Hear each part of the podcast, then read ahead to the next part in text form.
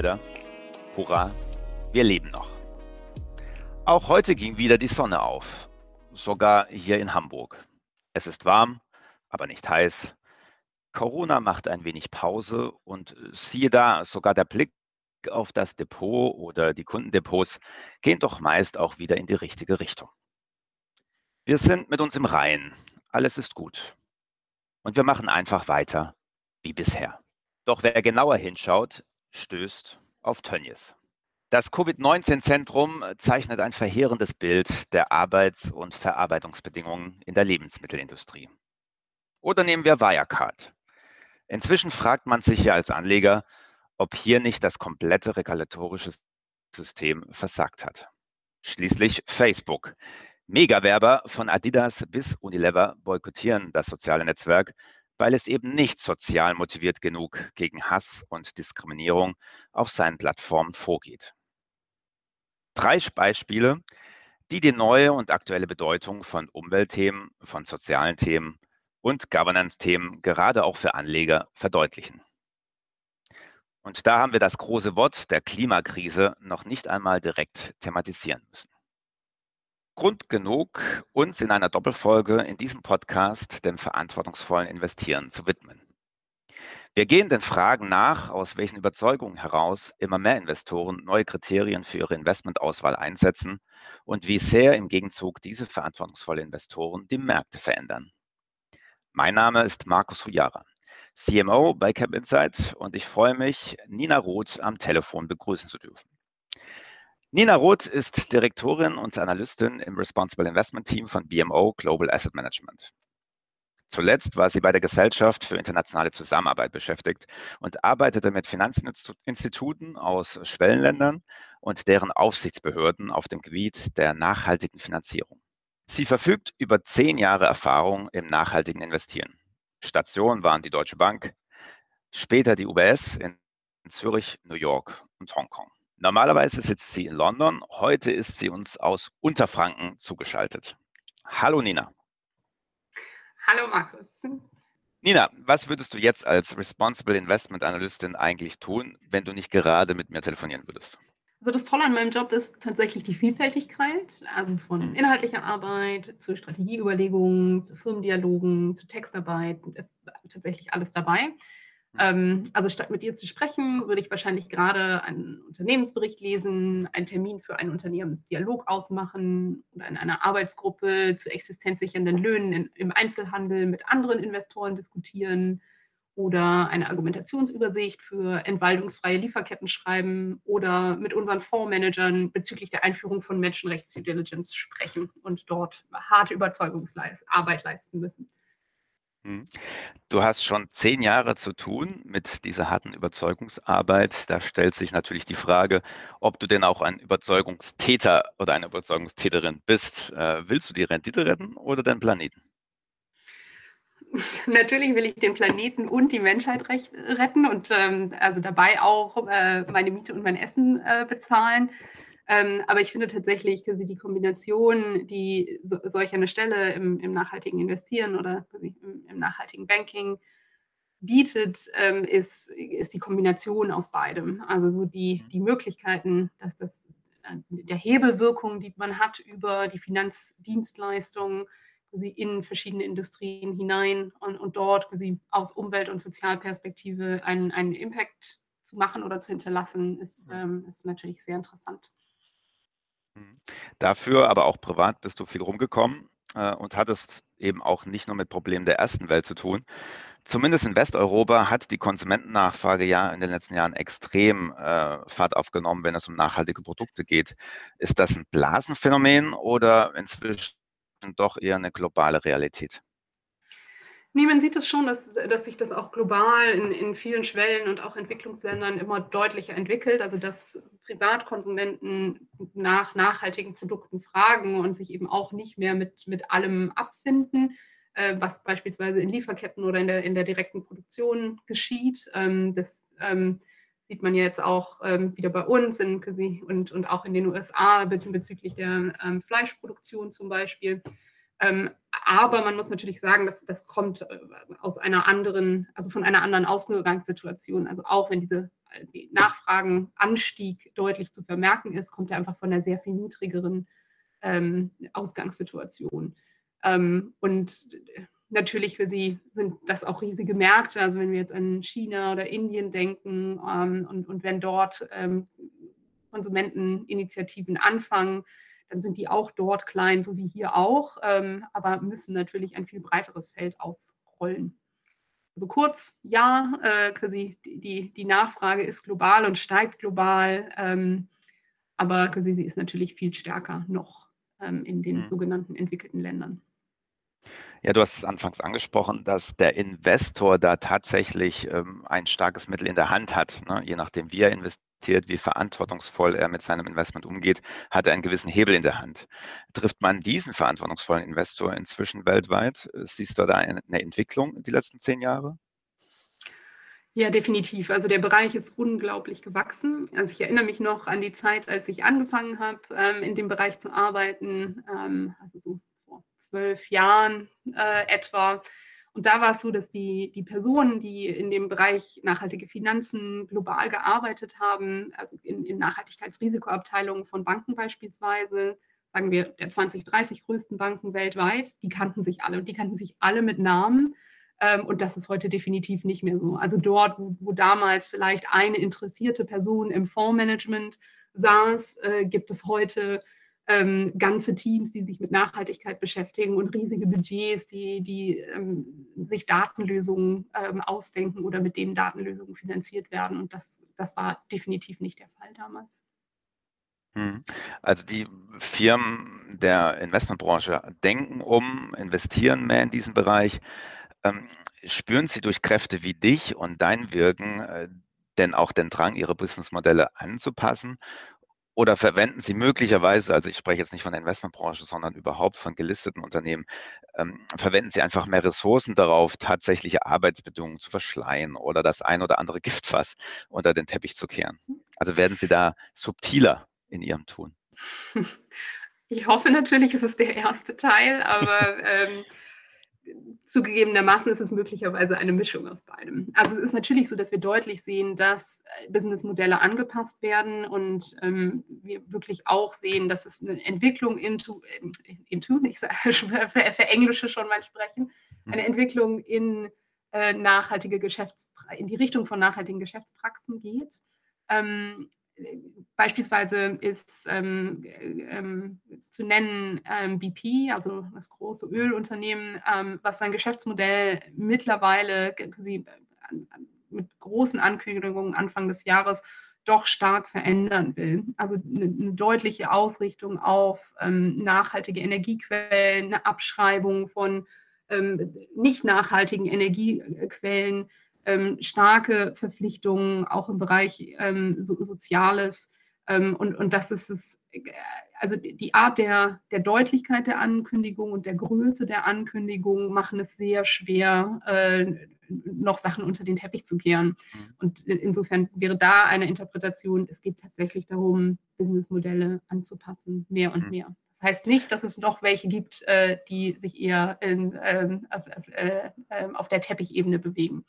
Ja, den Namen hat ja BP, glaube ich, schon seit längerer Zeit geändert. Ne? Das BP steht jetzt, glaube ich, für Beyond Petroleum sogar. Ne? Also das, ja, sehr hübsch. Ja, ist sehr hübsch. Ja. Äh, na, nur wie glaubwürdig das dann immer ist, ne? dann müssen eben auch Taten folgen. Aber wie du sagst, da ist einiges im Gange. Genau. Hm? Kommen wir zum Thema Responsible Investing, auch jetzt aus Investorensicht.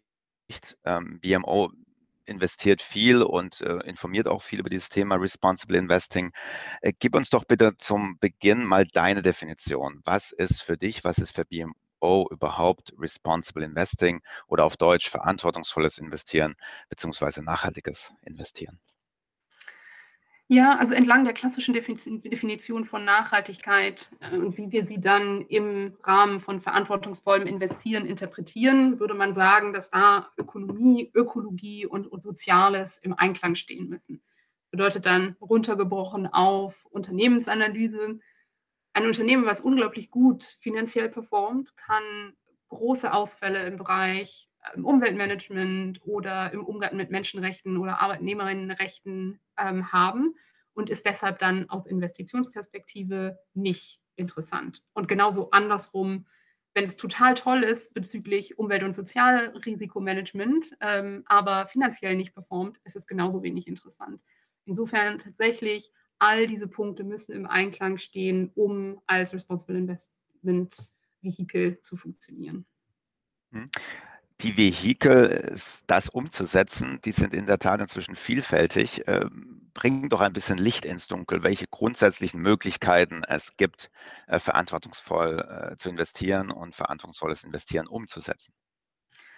Ja, da hat die Industrie ähm, sich viele Sachen überlegt in den letzten Jahren. Ähm, also es, wie gesagt, es gibt, wie du sagst, es gibt verschiedene Ansätze, ähm, wie das umgesetzt werden kann unter anderem zum Beispiel Ausschlüsse, also dass man sagt, besonders kontroverse Industrien oder Produkte oder ähm, Themen sollen, sollen ausgeschlossen werden. Also klassischerweise sind das zum Beispiel kontroverse Waffen oder Tabak.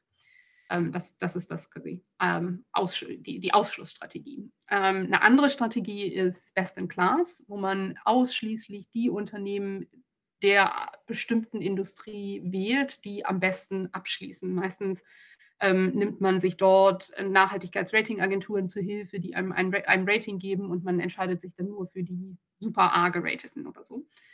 Ähm, eine weitere Strategie ist Integration. Ähm, das bedeutet, dass eben ähm, in alle Investmentprozesse Überlegungen zu ESG, Umwelt-, Sozialen und Unternehmensführungskriterien integriert werden.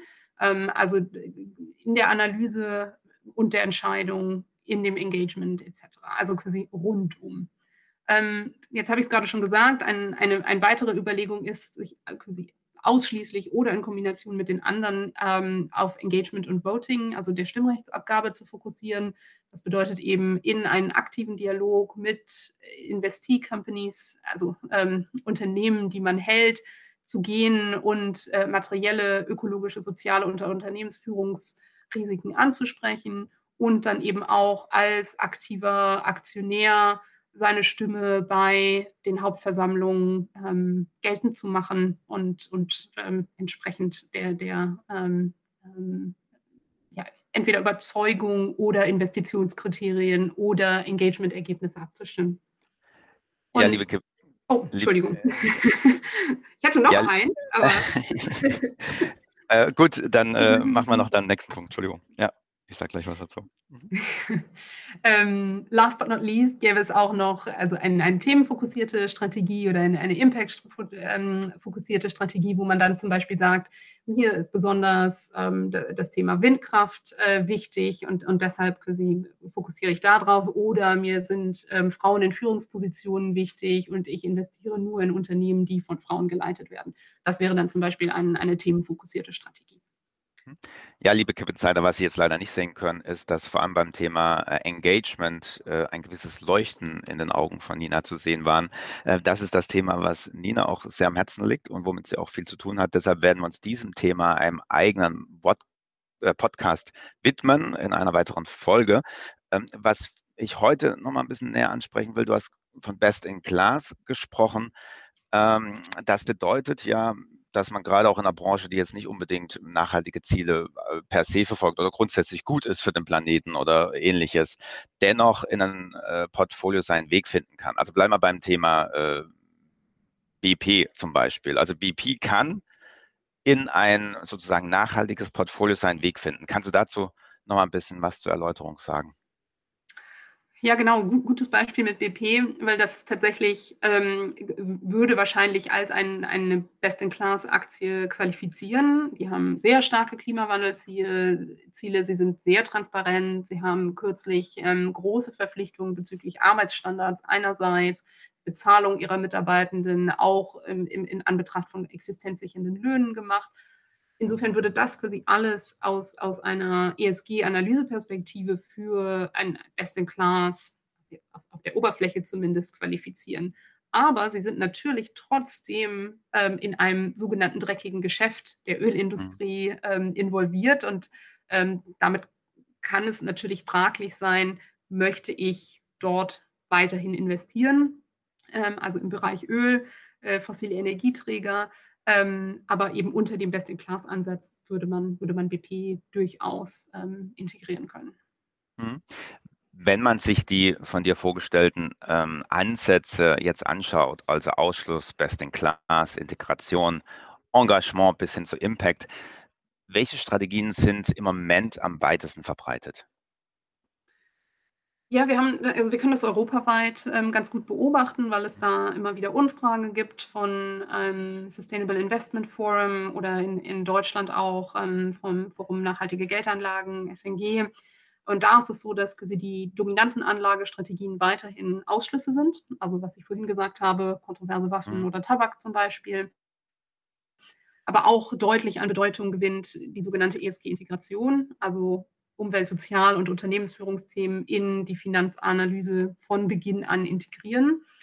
Und dann ähm, auch sie mehr und mehr Zuwachs erhält tatsächlich ähm, die Bedeutung von Proxy Voting, also die Stimmrechtsausübung und das, das Engagement, also der Dialog mit den Unternehmen.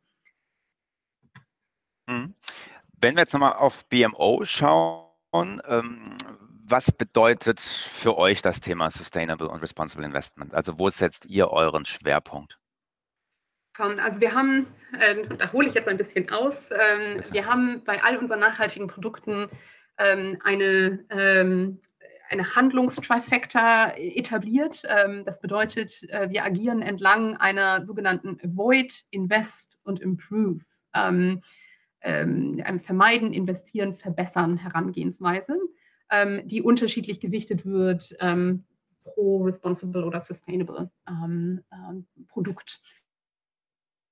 Bei den Sustainable Produkten ist es so, dass der klare Fokus auf Invest liegt, ähm, aber dass sie natürlich trotzdem im, im Rahmen der Avoid-Kategorie bestimmte, äh, bestimmten Ausschlüssen folgen müssen. Und da gibt es einen, einen sogenannten kleinsten gemeinsamen Nenner, also wir wollen quasi keine Investitionen in Waffen, Tabak, fossile Energieträger oder Verstöße gegen den UN Global Compact ähm, zulassen.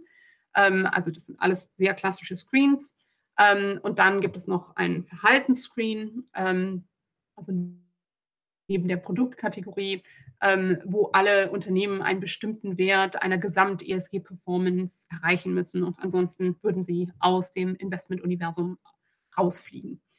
Das wäre quasi die Avoid-Kategorie. Und wenn man dann in der Invest-Kategorie weiterdenkt, also alle, die noch im, im Universum drin sind, würden wir nun schauen, nur die Unternehmen, die Nachhaltigkeitslösungen anbieten oder Unternehmen, die einen positiven Beitrag für die Gesellschaft oder die Umwelt leisten können. Und wir haben uns da bestimmte Schlüsselthemen überlegt, ähm, die wir besonders relevant finden. Das ist einerseits Gesundheit und Wohlbefinden, ressourceneffizient, technologische Innovation, nachhaltige Mobilität, ja, die, die, die ähm, Energietransition, also von fossilen Energieträgern zu erneuerbaren Energieträgern, aber auch nachhaltige Finanzen. Also man wird da auch äh, die eine oder andere Bank drunter finden. Und dann der letzte Bereich oder die letzte Säule ist eben der Improve-Bereich. Und da kommen wieder meine leuchtenden Augen ins Spiel. Hier geht es dann um das Engagement, also den Dialog mit den Unternehmen. Und hier ist es unser Ziel, ähm, mit den Unternehmen sich auseinanderzusetzen, deren materiellen Umwelt-, Sozialthemen oder Themen der Unternehmensführung ähm, zu finden und versuchen, dass die, die Unternehmen diese Risiken vermindern äh, vermeiden und eben entsprechend so eine langfristige gute Performance liefern. Hm. Ja, äh, die Schwerpunktthemen klingen nach viel Arbeit. Es gibt offensichtlich viel zu tun, äh, was es zu vermeiden zu, äh, und zu verbessern gilt. Äh, gerade nochmal das Thema Vermeiden, also diese ganzen Ausschlusskriterien und dann auch verschiedene Nachhaltigkeitsratings, ähm, auf die ihr dann auch zurückgreift. Verlässt ihr euch da komplett auf Partner oder gibt es in irgendeiner Form auch nochmal ein eigenes Research, das ihr da nochmal dahinter klemmt? Nee, es ist eine deutliche Mischung aus Partner und eigenem Research. Also mhm. wir beziehen natürlich, wie alle anderen Investoren, auch ähm, externe Daten, die uns bei der Analyse unterstützen. Das würden wir alleine auch sonst nicht hinbekommen, sie dauerhaft über 7000 Unternehmensanalysen äh, konstant aktuell zu halten. Das, das ist letztlich nicht möglich. Ähm, ähm, als ähm, Responsible Investment Team, auch wenn wir relativ viele sind im Vergleich. Ähm, und wir verwenden dann aber eben auch noch unsere eigene interne Expertise. Ähm, also das, das, geht dann darum, wie, dass wir selbst äh, bestimmte Industrie- oder Themenschwerpunkte setzen und das herausgreifen und mit den Daten, die wir extern einkaufen, kombinieren. Und so kommen wir dann zu unseren internen ESG-Ratings, die letztlich Investitionsentscheidungen mit beeinflussen. Wir bei Cap Insights sind ja auch ein Datenunternehmen und wir wissen, äh, Ergebnisse und Analysen sind immer nur so gut wie die Datenbasis, auf der diese Analysen beruhen. Und da gibt es äh, ja auch doch immer wieder im Nachhaltigkeitsbereich äh, gewisse Kritikansätze, ähm, wenn es zum Beispiel darum geht, ähm, Small Caps und Mid Caps, Mid Caps zu analysieren. Ne? Also bei, bei den Large Caps äh, ist die Datenbasis meist vorhanden und auch die Daten, äh, wie, wie es um die Nachhaltigkeit aussieht. Aber Small und Mid Caps ist es doch meistens ein bisschen schwer, an die Daten zu kommen. Wie siehst du das? Ja, absolut. Also es ist definitiv eine Hürde weltweit, ähm, dass kleine und mittelständische Unternehmen nicht die Ressourcen haben, so ausführlich und detailliert zu berichten wie Großunternehmen. Und ehrlicherweise reicht uns das, was die Großunternehmen berichten, auch oft nicht aus. Ähm, und wir wollen immer mehr. Ähm, aber eine Art der Herangehensweise, die wir gewählt haben, ist, dass wir sie Mindeststandards festlegen, welche wir den Unternehmen kommunizieren. Also welche Themen besonders materiell für die jeweilige Industrie sind und wünschen uns von den Unternehmen entlang dieser Themen zu berichten. Ansonsten haben wir Behelfsmaßnahmen entwickeln für unsere eigenen Analysen, also konsultieren Medienberichte oder NGO-Berichte, Einträge in Mitarbeiterforen ähm, etc. Aber durch unser langjähriges Engagement haben wir tatsächlich auch relativ guten Zugriff, also zumindest auf ähm, schon ein bisschen etablierte und bestehende äh, kleine und mittelständische Unternehmen, sodass wir, wenn wir schnell Informationen brauchen für eine Analyse, auch relativ schnell Zugriff haben können. Aber natürlich muss man da industrieweit dran arbeiten, dass die, Datenlage immer besser wird. Hm. Jetzt geht es viel Investoren nicht nur darum, das Schlimmste für den Planeten und für Menschen, Mitarbeiter zu vermeiden, sondern auch einen gewissen Einfluss zu haben, ähm, dass sich Dinge äh, zum Guten werden und verbessern. Auf was schaut ihr da direkt beim Unternehmen. Also ich kann von einem meiner Vorarbeitgeber berichten, die waren immer sehr stolz auf ein Storchennest auf dem Hochhaus. Ähm, das Ganze war ein Bankhaus und äh, der gesamtgesellschaftliche Impact dieses Storchennestes ist ja dann doch eher gering einzuschätzen. Wie ist das? Wo schaut ihr da genau drauf? Ja, also hübsches Beispiel mit dem Storchennest. Das ist natürlich eine Spitzenmarketing-Geschichte, aber äh, nicht relevant für die Unternehmensanalyse. Also wir versuchen, ähm, materielle Risiken und Opportunitäten zu finden. Also was ähm, quasi kann für das Unternehmen mittel- oder langfristig als materielles Risiko eingeschätzt werden aus Umwelt-, Sozial- und Unternehmensführungsperspektive. Aber genauso, was könnte Ihnen, ähm, was sind Möglichkeiten der Weiterentwicklung? Aber also entlang dieses Storchennests-Beispiel und in Kombination mit unserer Engagement-Arbeit, ähm, hier eine kleine Anekdote von einer Bergbaufirma, ähm, mit der wir gesprochen haben, die uns überzeugen wollte, dass ähm, ihre größte soziale Leistung sei, dass sie jeden Tag 20.000 Portionen Milch an die Kinder der Arbeitenden ausgeben.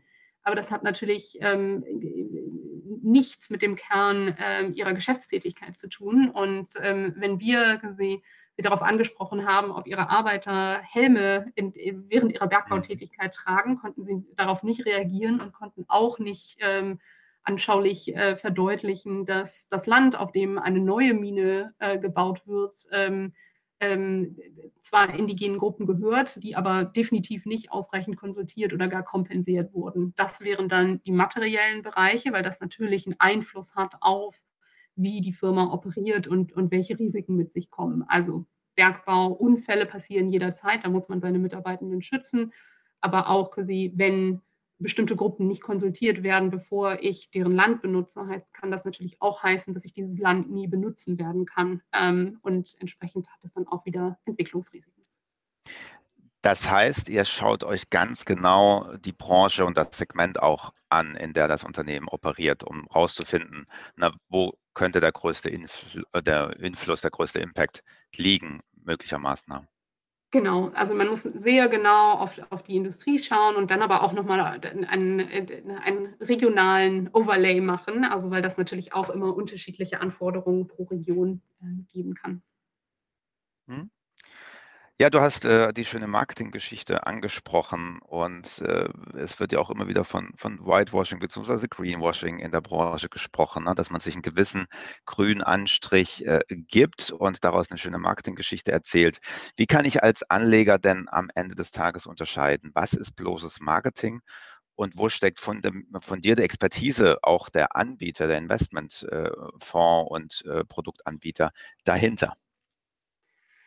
Ja, das ist eine gute Frage und das ist natürlich was, womit wir uns auch immer auseinandersetzen und also wahrscheinlich jeder Retail-Investor sich äh, auch immer, immer wieder neu fragt. Ähm, meine Empfehlung wäre einerseits zu schauen, wie lange machen das, machen oder sind Firmen schon im Bereich Nachhaltigkeit aktiv. Ähm, also ähm, Beispiel BMO hat den, den ersten ethischen Fonds 1984 aufgelegt, macht seit über 20 Jahren Engagement, veröffentlicht, die Stimmrechtsabgaben seit 2013, war einer der Erstunterzeichner der Principles for Responsible Investment. So, da könnte man dann sehen, und jetzt verfalle ich hier auch schon in ein Marketing-Sprech, da könnte man sehen, hier gibt es schon eine, eine, eine, eine Fundierung, ähm, mit der man sich äh, einigermaßen zufrieden geben kann.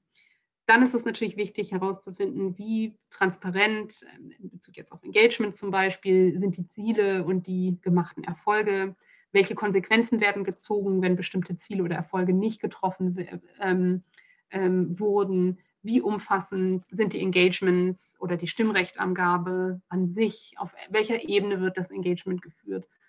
Und dann, wenn man das aber noch weit, weiter auf Unternehmensebene angucken will, haben die Investoren Richtlinien transparent auf ihren Webseiten oder in ihren Jahresberichten zu nachhaltigem Investieren. Ähm, wie, ja, wie, wie, breit sind die? Sind, ist das quasi nur eine ähm, zu Corporate Governance oder findet man auch welche zu Engagement, ähm, zu, zu, anderen Nachhaltigkeitsthemen, zu Klimawandel etc.?